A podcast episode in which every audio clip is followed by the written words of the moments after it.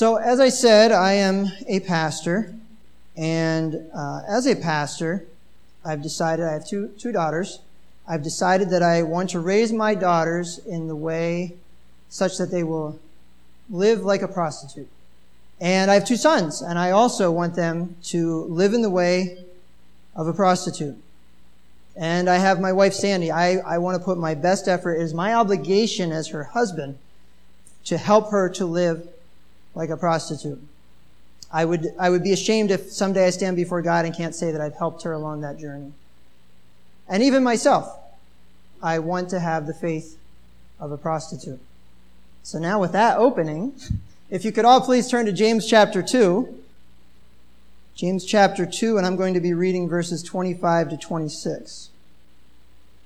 James is toward the back of the Bible. Says this In the same way, was not even Rahab the prostitute considered righteous for what she did when she gave lodging to the spies and sent them off in a different direction?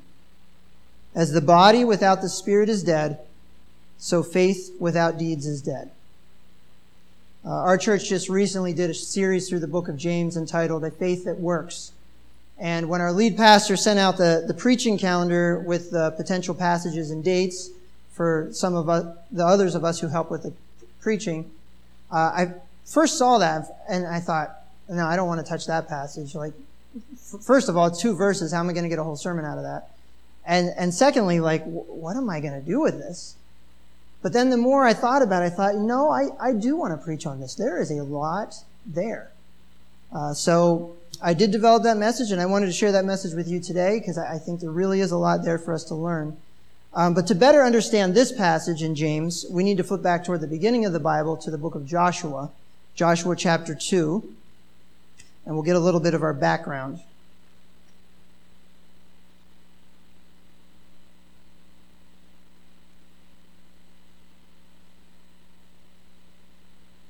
Joshua chapter 2, and I'm going to actually read the whole chapter. Then Joshua, son of Nun, secretly sent two spies from Shittim. Go look over the land, he said, especially Jericho. So they went and they entered the house of a prostitute named Rahab, and they stayed there. The king of Jericho was told, Look, look, some of the Israelites have come here tonight to spy out the land. So the king of Jericho sent this message to Rahab Bring out the men who came to you and entered your house because they have come to spy out the whole land. But the woman had taken the two men and hidden them. She said, Yes, the men came to me, but I did not know where they had come from. At dusk, when it was time to close the city gate, the men left. I don't know which way they went. Go after them quickly. You may catch up with them. But she had taken them up to the roof and hidden them under the stalks of flax she had laid out on the roof. So the men set out in pursuit of the spies on the road that leads to the fords of the Jordan. And as soon as the pursuers had gone out, the, gates, the gate was shut. Before the spies lay down for the night, she went up on the roof and said to them, I know that the Lord has given this land to you and that a great fear of you has fallen on us, so that all who live in this country are melting in fear because of you. We have heard how the Lord dried up the water of the Red Sea for you when you came out of Egypt, and what you did to Sihon and Og, the two kings of the Amorites east of the Jordan, whom you completely destroyed. When we heard of it, our hearts melted and everyone's courage failed because of you. For the Lord your God is God in heaven above and on the earth below. Now then, please swear to me by the Lord that you will show kindness to my family because I have shown kindness to you. Give me a sure sign that you will spare the lives of my father and mother, my brothers and sisters, and all who belong to them, and that you will save us from death. Our lives for your lives, the men assured her. If you don't tell what we are doing, we will treat you kindly and faithfully when the Lord gives us the land. She let them down by a rope through the window, for the house she lived in was part of the city wall. Now she had said to them, Go to the hills so the pursuers will not find you. Hide yourselves there three days until they return, and then go on your way. The men said to her, This oath you made us swear will not be binding on us, unless when, you en- when we enter the land you have tied the scarlet cord in the window through which you let us down, and unless you have brought your father and mother, your brothers, and all your family into your house. If anyone goes outside your house into the street, his blood will be on his own head. We will not be responsible. As for anyone who is in the house with you, his blood will be on our head if a hand is laid on him. But if you tell what we are doing, we will be released from the oath you made us swear. Agreed, she replied. Let it be as you say. So she sent them away, and they departed, and she tied the scarlet cord in the window. When they left, they went into the hills and stayed there three days until the pursuers had searched all along the road and returned without finding them. Then the two men started back. They went down out of the hills, forded the river, and came to Joshua, son of Nun, and told him everything that had happened to them. They said to Joshua, The Lord has surely given the whole land into our hands. All the people are melting in fear because of us. So the Israelites have been wandering in the desert for 40 years, waiting to go into the promised land. And now they're at the door, and this woman, Rahab, has helped them. Now, before we get too far into this, I just want to briefly touch on, I'm not going to spend a lot of time here, the question that's often asked was it okay for Rahab to lie? This has been debated for centuries. I remember when I was in seminary, we spent an entire class period discussing was it okay for her to lie to save someone else's life? I'm not going to stand here and try to give a definitive answer when it's been debated for centuries. But I will say that in Hebrews chapter 11 and in James chapter 2, God commends Rahab for her faith in her actions. So there's something that Rahab did that was commendable by practicing out her faith. And that's what we're going to look at uh, this morning. How a faith that works redefines me, represents me, and repurposes me. And as I was looking at the outline, this was actually my fault. That first one should be redefines if you're using the bulletin uh, instead of refines. Uh, I looked back at my email. I had it wrong. Lovely autocorrect. Nobody's ever had a problem with autocorrect, right, on your phone? So, a faith that works redefines me. What is Rahab's title here as we're reading in James, as we're reading in 2019, 3,500 years later? What is still her title? Rahab the prostitute, right? That's, that's still what we're calling her. Yet, that is not what defines her. That is not what we remember her for. That is not why she's immortalized in the Bible to be read till the end of time. What defined her was her active faith in God. And I want you to think about what she believed in. I, I want to read verses 10 and 11 again from Joshua 2. She says, We have heard how the Lord dried up the water of the Red Sea for you when you came out of Egypt, and what you did to Sihon and Og, the two kings of the Amorites east of the Jordan, whom you completely destroyed. When we heard of it, our hearts melted, and everyone's courage failed because of you. For the Lord your God is God in heaven above and on the earth below. So she says, We've heard about when God dried up the Red Sea for you as you were coming out of Egypt. Think about this a second. The Israelites had been wandering around for 40 years. That's something that happened 40 years ago. Rahab's job as a prostitute if she's much older than 40, she's probably not the one that the guys are passing her card around at the club, right? And not only that, but the Bible goes on to say that Rahab had children. So when the events at the Red Sea happened, at, at, the, at the very least, she was a little girl. And she may not even have been born yet. Because that was 40 years earlier. And yet she takes that fantastical event that she did not see for herself and she connects it and believes that God is God in heaven above and in earth below. She has that kind of faith to believe in something that she did not see. That doesn't sound like uh, somebody defined as a prostitute to me.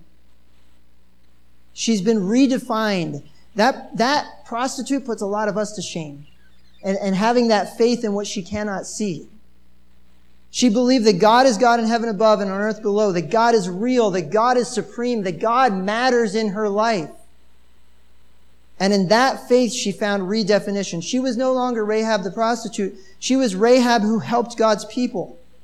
And because of that faith in action, Hebrews 11:31 says, "By faith the prostitute Rahab, because she welcomed the spies, was not killed with those who were disobedient." And back in James chapter 2, James says that she was considered righteous for what she did, or some translations have, she was justified by her works.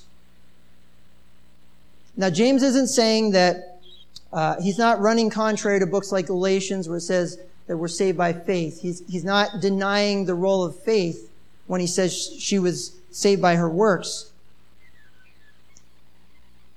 But at the same time, I, I don't think, or I think it weakens it a bit. I've often heard the, the argument that our, our works show our faith. And, and that's how we can put, like, say, the book of James and the book of Galatians together.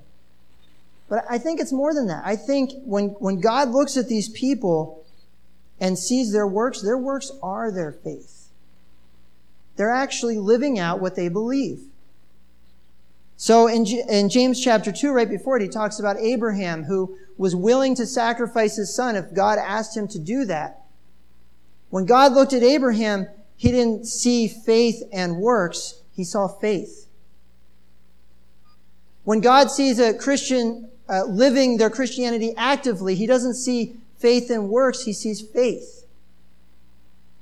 When God looks at a, a dud Christian, he doesn't see faith and lack of works, he sees lack of faith.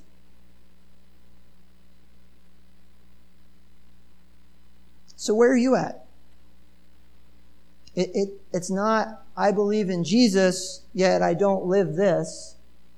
It's, I believe in Jesus, so I absolutely live this, and I believe every word of this. When God looked at Rahab, he doesn't see faith and works, he sees faith. She was justified by her faith. That works justified, just as if I had never sinned. Some of you have probably heard that definition before. God no longer looked at her as the rebel, as the sinner, as the prostitute. He looked at her as if she had never sinned. Can, can we take that in a moment? Like, God can do that. She's no longer Rahab the prostitute. God can save people like that. She's Rahab saved by the grace of God. She's been redefined. I want you to think of um, medieval knights for a second, or kings, how they often had their label that, that went with their exploits or their characters. So you have Richard the Lion-Hearted or Donovan the Brave or whatever, whatever name you want to put with that. Well, connecting that to Rahab, James says Rahab the prostitute. Some title, right? But her faith at work redefined her. What is your title? What is what is your label? My story, my label is a little different than a lot of people I encounter in my circles, and I'm sure different than a lot of yours. Uh, there may be some in here who, once upon a time, were alcoholics or engaged in, in drugs. Uh, there may be some of you, I don't, I don't know. Uh, may some of you have been in prison. Maybe uh, some of you in, in a past life uh, slept around all the time. Well, for me, God in His grace uh, allowed my life to dodge some of those life experiences. For me, we have to rewind back to fifth grade. In fifth grade, a friend and I were doing a special project for our teacher, and it was taking a little longer than expected. So she gave us the special privilege of staying in the classroom all by ourselves while everybody else went out to recess and we could work on this project. Well, we worked on the project, um, but at the same time, we're fifth graders, and we used that opportunity without any oversight to swear as much as we possibly could. Like that's all we did the whole time. Just try to outdo each other with swearing. I even came up with a name that I would call people that involved every swear word that I knew. And, and you know, you might say sarcastically, like, oh, Andy, that's so terrible. You, you, you swore. Swearing, who cares about that? But, you know, let me tell you, I've, I've never been addicted to drugs. I've never been addicted to pornography. Um, I may never have been an alcoholic. But from fifth grade until ninth grade, when Jesus finally got a hold of my life, I felt the weight of my sin upon my shoulders. I felt that unworthiness. I felt that inadequacy. I felt that God would never let me into heaven. And before I move on, I want to make that clear to everyone in this room. Your label might not be alcoholic or pervert or whatever else, but we all have labels. We all have titles that define our character. And at the very least, if you have not found forgiveness in Jesus Christ, your label is Adam the sinner or Eve the sinner. We all have sins, and our sins keep us from heaven. And that's where I'm, I'm going to go with this. So, Javen, could you bring that up for me? You can actually bring both.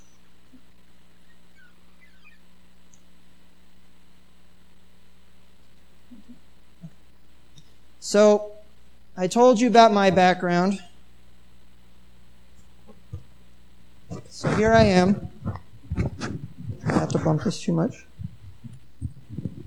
Here I am, Andy the swear. For those of you who can't see in the back, there's a deep auditorium, but it's a lion with ampersands and hashtags and all that stuff. He's swearing. So I'm Andy the Swear. That's my title. But there came a day in the autumn of 1995 when I placed my faith in Jesus Christ. And Paul talks in Ephesians 6 about the armor of God. Does anyone know faith? Because we're talking about faith that works today. What piece of the armor is faith? Does anybody know that offhand?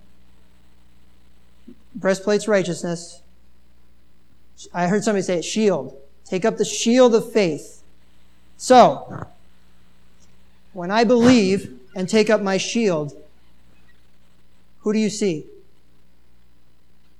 Jesus, right? I'm no longer Andy the swearer. I'm Andy saved by the grace of Jesus Christ. God doesn't look at me and see Andy the swearer. He sees Jesus the Savior when I take up that faith. When Rahab placed her faith in God from God's point of view, she was no longer Rahab the prostitute. She was Rahab the righteous.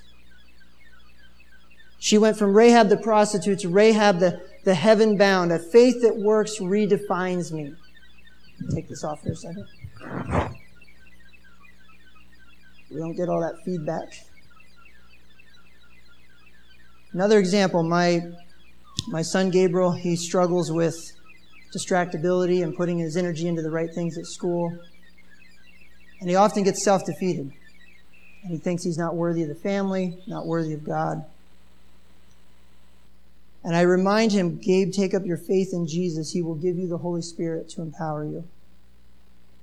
Jesus can change Gabe from Gabe the self defeated to Gabe the empowered by Jesus.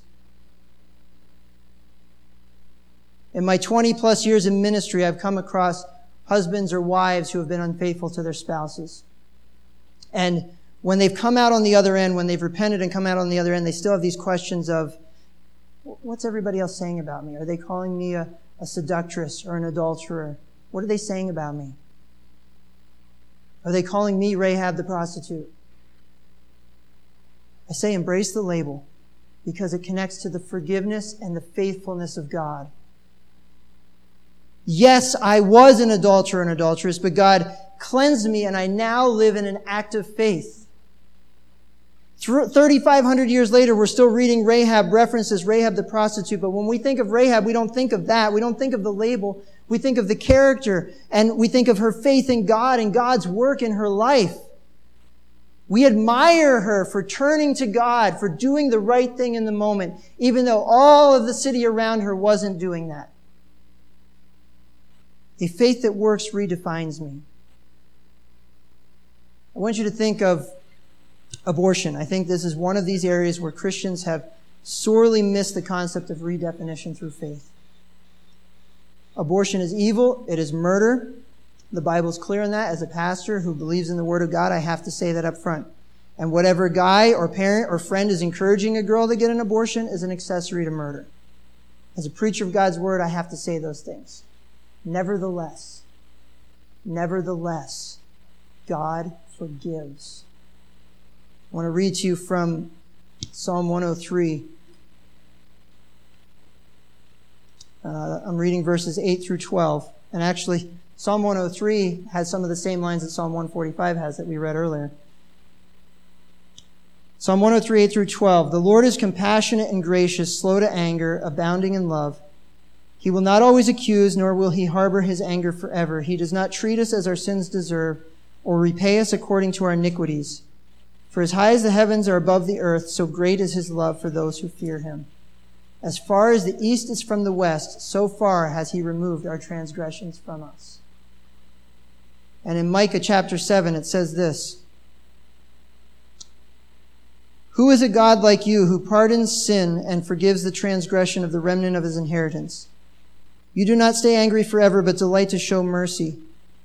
You will again have compassion on us. You will tread our sins underfoot and hurl all our iniquities into the depths of the sea.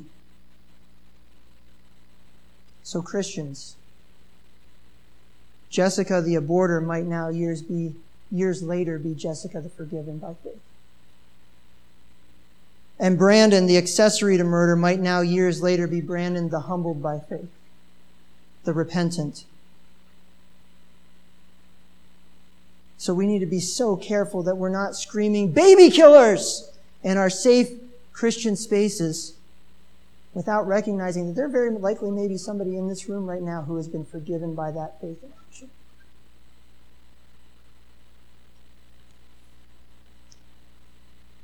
And without coupling that with a faith that works redefines us. And Jessica the aborter, God loves you and we love you. Rahab the prostitute is no longer defined by her prostitution, but by her faith in God. Maybe you're Austin the pornographer. This is a poison that plagues our land, plagues our churches. This too is a great evil. We wouldn't even have Rahab the prostitute if we didn't have Austin the pornographer, Shane the pervert. Because actually in James chapter 2, the word for prostitute, when it says Rahab the prostitute, it's Rahab the porne. So we wouldn't have a demand for pornes if we didn't have pornographers. So this is an evil thing, but maybe that's you. Maybe you're Austin the pornographer. A faith that works redefines you. You no longer need to be defined by that. But, and this is where I shift to my next point, a faith that works represents me as well. I not only have a new outward definition of my character, but I actually have a new character. I live differently. I have a faith that works. James 2 says, Rahab the prostitute was considered righteous for what she did. And he also says, as the body without the spirit is dead, so faith without deeds is dead. So if I'm Rahab the prostitute, it's more like I was Rahab the prostitute. Rahab's faith was seen in protecting the spies, not engaging in sin with them. My new actions since coming to faith in Jesus Christ are different than those that I once engaged in. If I'm Austin the pornographer, that's what I was saved from and I've been redefined. But as a part of that saving faith and as a part of that redefinition, I don't look at that anymore. A faith that works represents me. What, what if Rahab had said to the spies, I believe that you've been sent by God. I've heard these stories. I believe that you're sent by God. And I believe that He is God in heaven and, and on earth below. That's her faith. That's belief. And then all of a sudden she's like, they're over here, soldiers, come get them. They're right here. They're right here. Come get them.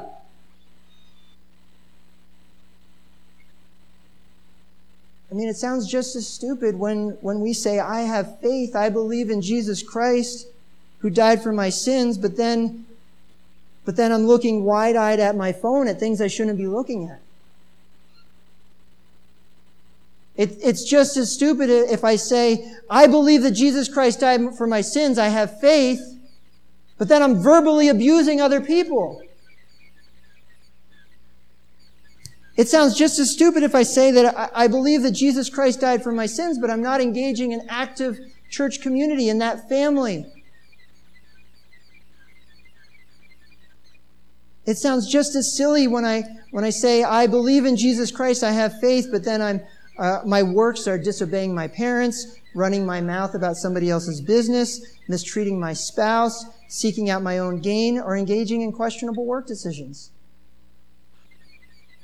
All in all, it sounds just as silly to say, I believe that Jesus Christ came to die for my sins, but I'm going to keep living in those sins. I'm going to live that unrepentant life.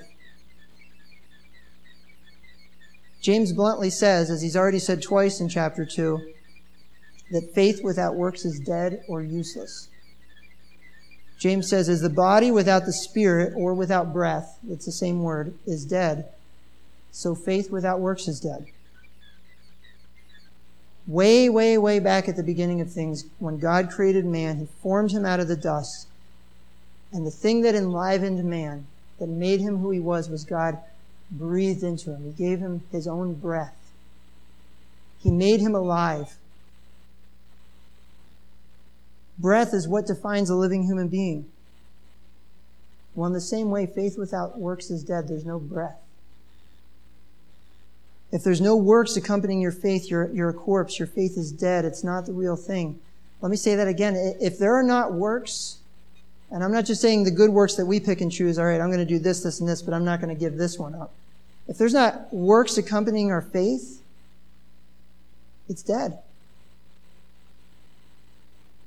Titus says, or Paul says in Titus chapter 1, To the pure, all things are pure, but to those who are corrupted and do not believe, nothing is pure.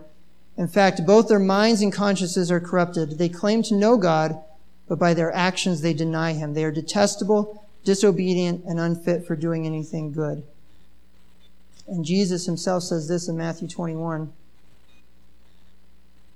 What do you think? There was a man who had two sons. He went to the first and said, Son, go and work to, today in the vineyard. I will not, he answered. But later he changed his mind and went. Then the father went to the other son and said the same thing. And the other son answered, Oh, I absolutely will, sir. But he did not go. Which of the two did what his father wanted? The answer is the first. Jesus said to them, I tell you the truth, the tax collectors and the prostitutes are entering the kingdom of God ahead of you. For John came to you to show you the way of righteousness, and you did not believe him, but the tax collectors and the prostitutes did. And even after you saw this, you did not repent and believe him. That's truth. I can say what I want about believing in God and wanting to follow his lead, but if I don't actually follow his lead, I don't trust God. I don't have faith. And the tax collectors and prostitutes are entering the kingdom of God ahead of me because although they once lived a life openly in rebellion to God, they repented and they turned the other way. They placed their faith in God and they turned the other way. And they said, God, I will work in your vineyard. I'll do it. I, I, I believe in you. I believe you. You forgave me, and I'm going to work in your vineyard. So faith that works represents me. It just doesn't re- redefine me from God's perspective, but it identifies me as a God follower. A faith that works finds me working in the vineyard. A faith that works finds me telling my coworkers about Jesus Christ. A faith that works finds me willingly obeying my parents. A faith that works finds me fixing my eyes and my mind on heavenly things, not the lusts of these earthly things. A faith that works finds me showing patience in all situations with all people. A faith that works finds me controlling my tongue, like James talks about in chapter 3. A faith that works drop kicks the love of this world and, the, and its desires because that faith knows those things are passing away and this person does the will of God. And 1 John 2:17 says that person lives forever. A faith that works represents me. A faith that works redefines me as a believer in Jesus, but it also represents me as a follower of Jesus. So back, back to my shield. I want you to think of this not as a uh, allegorical shield this time, but as a real shield. So let's pretend I have a real shield here. If I'm suiting up in armor and uh, I take up a real shield, heavy metal shield, am I doing it to get ready to sit down with my family for dinner? Sandy, can you pass me the mashed potatoes, please? Right? Or am I taking up a shield so I can drive across town to the grocery store? I'm sorry, I didn't see you there. Or am I taking up my shield so, to crawl into bed at night? No. No. I'm taking up a shield because I know either a battle's coming to me or I'm going into battle. Right?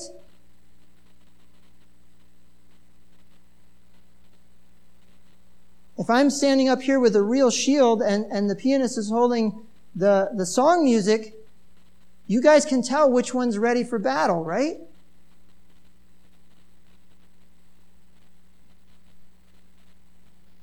So now turning to the symbolic, it's the same thing with the shield of faith.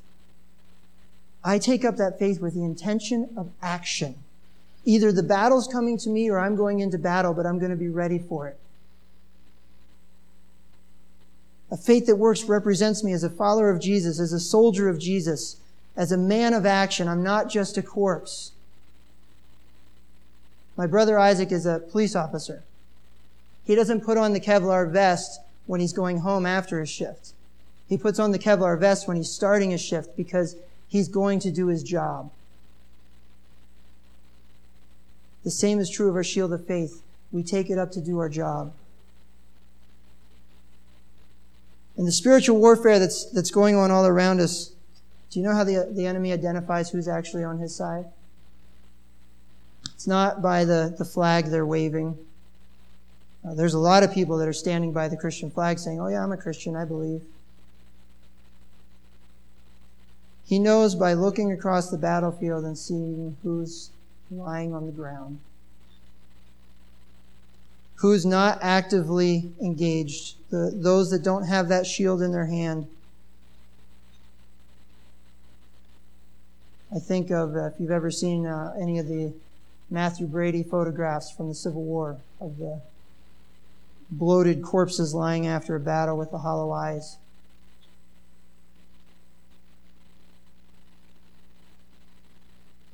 We think of that in our lives as as uh, as the pastor or as a family member or or the neighbor down the street or or the neighborhood evangelist is holding that shield of faith out inches from our hands as we're lying there taking up space in the battlefield.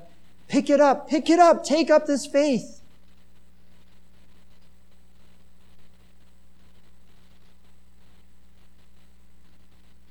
And that leads to my last point. Uh, a faith that works redefines me. A faith that works represents me. But then there's a, there's a purpose to, to that faith. I have a, a life challenge to live out. A faith that works repurposes me. I have more than my own redefinition to live for. I have more than just, all right, I've got my fire insurance. I'm, I'm safe from hell. I'm going to heaven. A faith that works repurposes me to do something way beyond myself. It, it repurposes me to be part of God's victorious army, His victorious ranks, to be used as a, a holy instrument of God. You know, we don't think of, as I started off the sermon, we don't think of prostitutes as heroes of the faith. You know, I, as I started with my illustration, you don't normally tell your daughters, hey, look at her, mimic her. But Hebrews 11 treats Rahab as a, as a hero of the faith. There was something somehow God used her for a new purpose. So first of all, God used, used her to uh, give God's people, a nation, encouragement and victory. She had an awesome purpose. So again, for year, for 40 years, the Israelites have been wandering around in the desert. The spies come to her. She gives them the information like, yeah, we're all totally scared of you guys. She protects them, sends them on their way. They go back and tell Joshua, let's go. It's ours. And they then go in to win the battle. Rahab was instrumental in that. And it was kind of behind the scenes. Maybe that's you. Maybe, maybe you're the person who cleans the church when nobody's around. Maybe you're the one coming to mow the grass. Maybe you're the guys back at the soundboard. Maybe you're a children's worker. Well, there's great purpose in all of that. Because doing those behind the scenes things, those behind the scenes faith and action, you could transform a whole city. Or those of you that work with the children, you could transform a whole generation of children to grow up and who will then go out and transform the world. We can restore a city by our faith and action. A faith that works repurposes me. Secondly, another purpose that Rahab fulfilled was she saved her family. Faith that works repurposed her. She had an awesome purpose. It says, the text in Joshua says that she pleaded with the spies, please let me save my family. Let me save my, my father and my mother and my brothers and my sisters and everyone that belongs to them. And, and they said, okay, get them into your house and they'll be safe. So she did that. She, she, she ended up collecting her family members, protecting them in her house, saving them from imminent danger. She was an evangelist to her, to her family. And you might say, well, of course she was, because she, she loved her family and she saw doom at the city gates. Well, the day of the Lord is at the city gate. And the armies of heaven are just on the other side of the clouds waiting for the word to come. So are we telling our family, I love you enough, I want to save you from this destruction? A faith that works repurposes us to that calling. And here's the preacher today. Part of my calling is to hold that out to anyone here today, too. The day of the Lord is, is coming. And there is a day when Jesus will come and judge, and he will take those who have had that faith with him to heaven, and those who have not will end up going to hell. But this is what 2 Peter says. The Lord is not slow in keeping his promise, as some understand slowness, He is patient with you, not wanting anyone to perish, but everyone to come to repentance. But the day of the Lord will come like a thief. The heavens will disappear with a roar, the elements will be destroyed by fire, and the earth and everything in it will be laid bare. So it could happen any day. The, the day of the Lord's at the gate. But at the same time, God's showing us patience in the meantime, not wanting anyone to perish. So I'm going to hold that out to you today.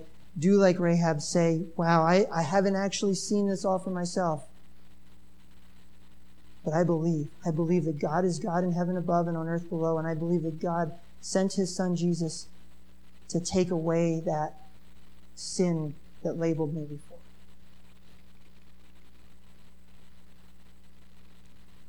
And for those of us who have already turned to Jesus in faith, it's a faith that works. We've been repurposed to take that message to the world.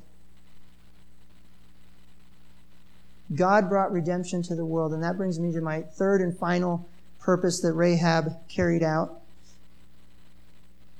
God repurposed Rahab to bring redemption to the world.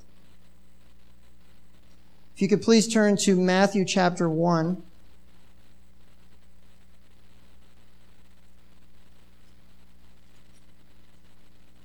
Matthew chapter 1 records the genealogy of Jesus all the way back to Abraham.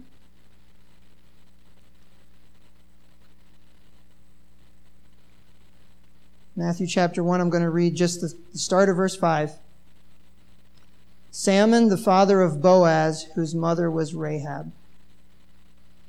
So who was Boaz's mother? Rahab.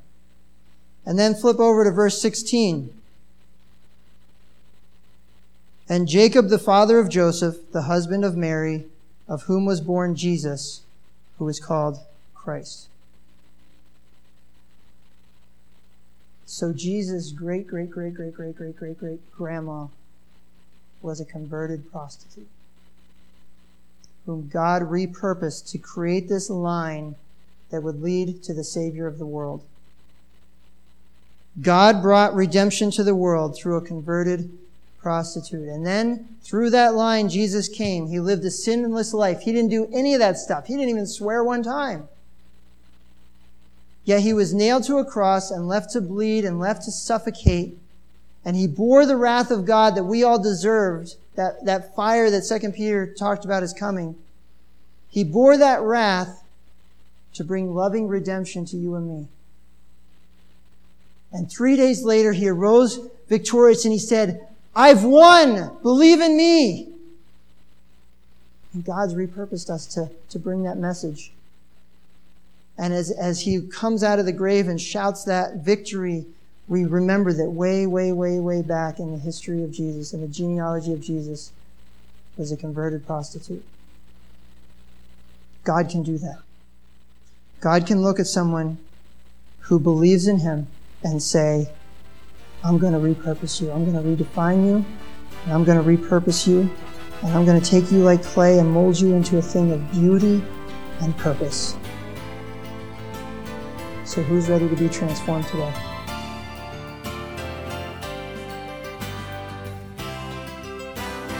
Thanks for listening. This Preaching for a Change broadcast has been brought to you by the Grace Baptist Church of Hazleton, Pennsylvania. For more information, visit us online at mygracebaptist.church. If you enjoyed this broadcast, then share it with a friend on your favorite social media network. And be sure to join us next time for more enlightening and encouraging biblical exposition here on Preaching for a Change.